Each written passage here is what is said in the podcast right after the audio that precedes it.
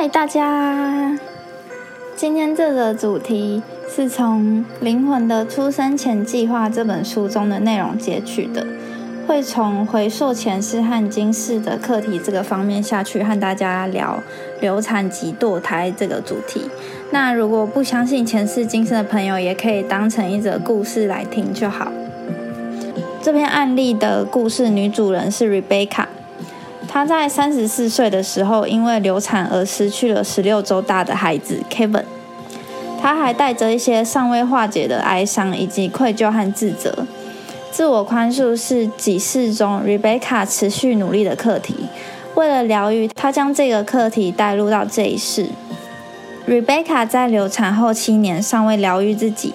在这个人类进化的时间点上，身为灵魂的我们渴望得到疗愈。而且要再次化解那些跟我们缠斗了数百年的问题。和 Rebecca 一样，很多人在前几世的探索中都有尚未学会的特定课题。当我们在自己或他人的人生中发现了这样的课题的时候，最好呢以同情、爱和耐心来看待，并予以尊重。同时要记得，只有最勇敢的人才会在出生前就同意要去面对疗愈灵魂的伤口。在和 Kevin 的灵魂对话时，Kevin 清楚知道 Rebecca 仍然为了流产的事而深深的自责。在透过前世的影像中，是一个19世纪美国境内某个军队扎驻的营区。那时候的 Kevin 是军人，Rebecca 也是。在那一世，他们的性别都是男生。Rebecca 呢是 Kevin 的上司，在这一个碉堡里。还有比 Rebecca 位阶更高的军官，但因为那位军官经常出差，所以基本上都是由 Rebecca 来负责管理整个辖区。Rebecca 很喜欢管理这些军人，和他们的其中许多人都建立了深厚的情谊。Rebecca 和 Kevin 在这一世关系非常的融洽，视他为自己的儿子一样。这个时候，碉堡外发生了冲突，有人在打架。有些士兵试着要把营区的闸门关上，努力不让印第安人闯进来。Rebecca 在碉堡里和 Kevin 讨论着眼前的状况。最后，Rebecca 派了 Kevin 出去应战。之后，Kevin 被箭射中了心脏，几分钟后便死亡了。Rebecca 觉得该为他的死负责，他没有办法原谅自己。那一世的 Rebecca 在四十九岁死于动脉瘤。大概是 Kevin 死后的十年左右，在这段时间里，Rebecca 一直放不下 Kevin，始终认为自己不该派他出去。Kevin 在回溯前世表示，并非 Rebecca 派他出去作战才会造成他的身亡，因为就算那时候他没死，他也会在几个月后的战役中身亡。到那个时候，Rebecca 也不会在他的身边保护着他，这是本来就会发生的事。Rebecca 一直无法原谅自己造成了 Kevin 在前世的死亡，所以在这一世的出生计划中，他决定要用同样的方式挑战自己。Kevin 和 Rebecca 在投胎这一世前就决定好了，Kevin 要变成这一世 Rebecca 流产的孩子，希望这次能够超脱因流产而引起的罪恶感和自责。如果 Rebecca 能够原谅自己的流产，就能借此同时疗愈前世与此生的罪恶感和自责。Kevin 说：“不原谅自己是用锁链把一颗球链在身上，你走到哪，这颗球就会到哪。当你坐下或起身，它就在你的头上盘旋，甚至占据你整个身体。从身体的中心四面八方延伸，它会让你孤立，让你无法感受全然的幸福跟快乐，甚至是全然的悲伤。”就像是一堵墙一样，不要和我们的想法或感觉争辩，反而要更加注意、更放大它们。我们可以观察这些想法或感觉，然后不带任何批评，轻轻的让它们消散，就像在静心时做的一样。Kevin 告诉 Rebecca，放下本来就不容易，但生命是个礼物，不论活着的时间有多少，都是一件美妙的事。拿我来说，我活着不到离开母亲的子宫，但是在你肚子里，我同时存在于肉体之中，也存在于肉体之外。但是这两者非常接近，在这里有许多快乐。那段时间里，我的眼睛、耳朵和我的心都有很多快乐。即便我只以你现在存在的方式活了很短的时间，但每分每秒我都非常享受。生命是永恒的，他们看不到我们，并不代表我们就不存在。生命永远不会结束，生命即是一切存在，生命无所不在。思想的速度是很有力量的连接，无论你是否感觉到我们的存在。只要想着你深爱但已经不在你身边的人，就能立刻把我们带到你身边来。就算对 Kevin 来说，这一世只有短短的在 Rebecca 母亲肚子里的过程，但每个孩子的灵魂都会感谢母亲给了他们这样的经历。无论对这位母亲来说这段时间是多么短暂，但对这孩子来说都是足够的。这样的母亲以充满热情的方式扮演了孩子灵魂的孕育人和护持者。Rebecca 在得知自己的出生前计划后，才放下自己加诸于自己的罪恶感。她可以把流产的经历看成一种学习，这件事对他来说已经结束。当灵魂进入肉体，尽管最后无法离开母体，成为独立个体来经历这个世界。他还是能够透过母亲来认识这个世界。这个灵魂可能曾在其他的生命形式中遭遇过太多的苦难，想先试试水温。也许这个灵魂已经习惯了其他生命形式，从来没有到过人世来，想试试是什么感觉。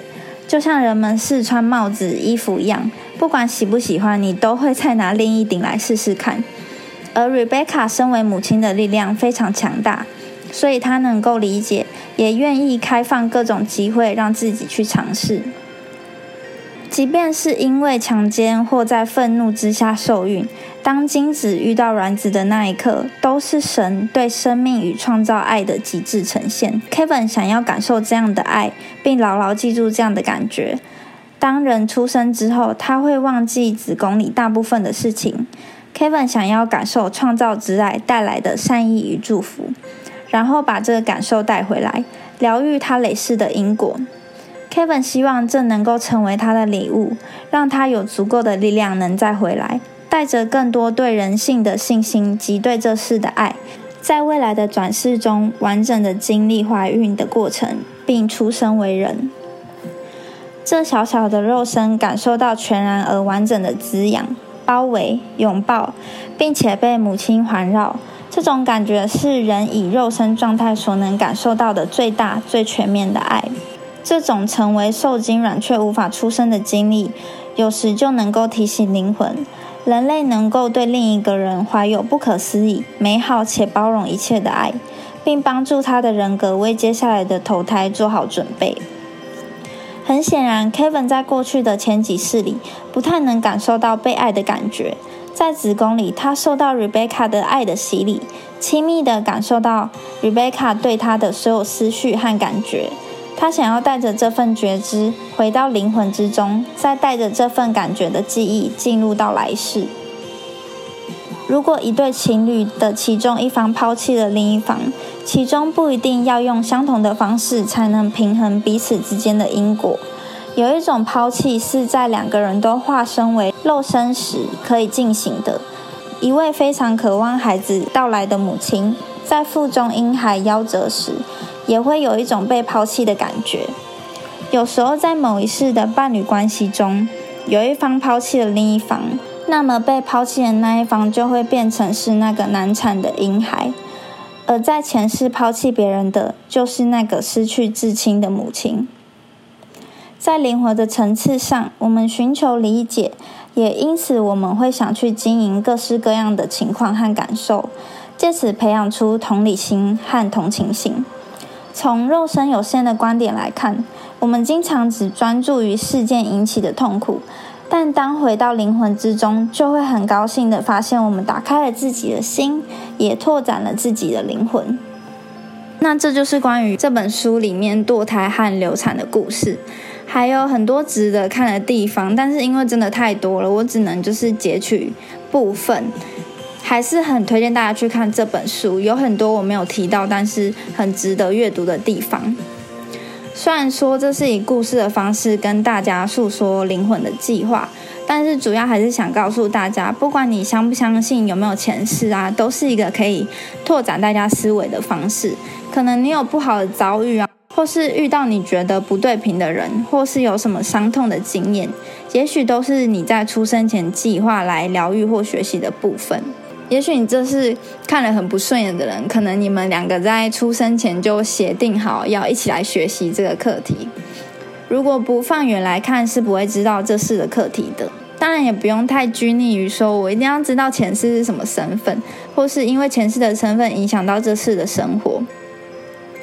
我觉得该知道的时候，自然就会知道。每个人也有不同，也许知道前世对他这世来说有帮助的作用，但对有些人来说，有些人可能知道了前世就没有办法好好的面对这一世所遇到的人。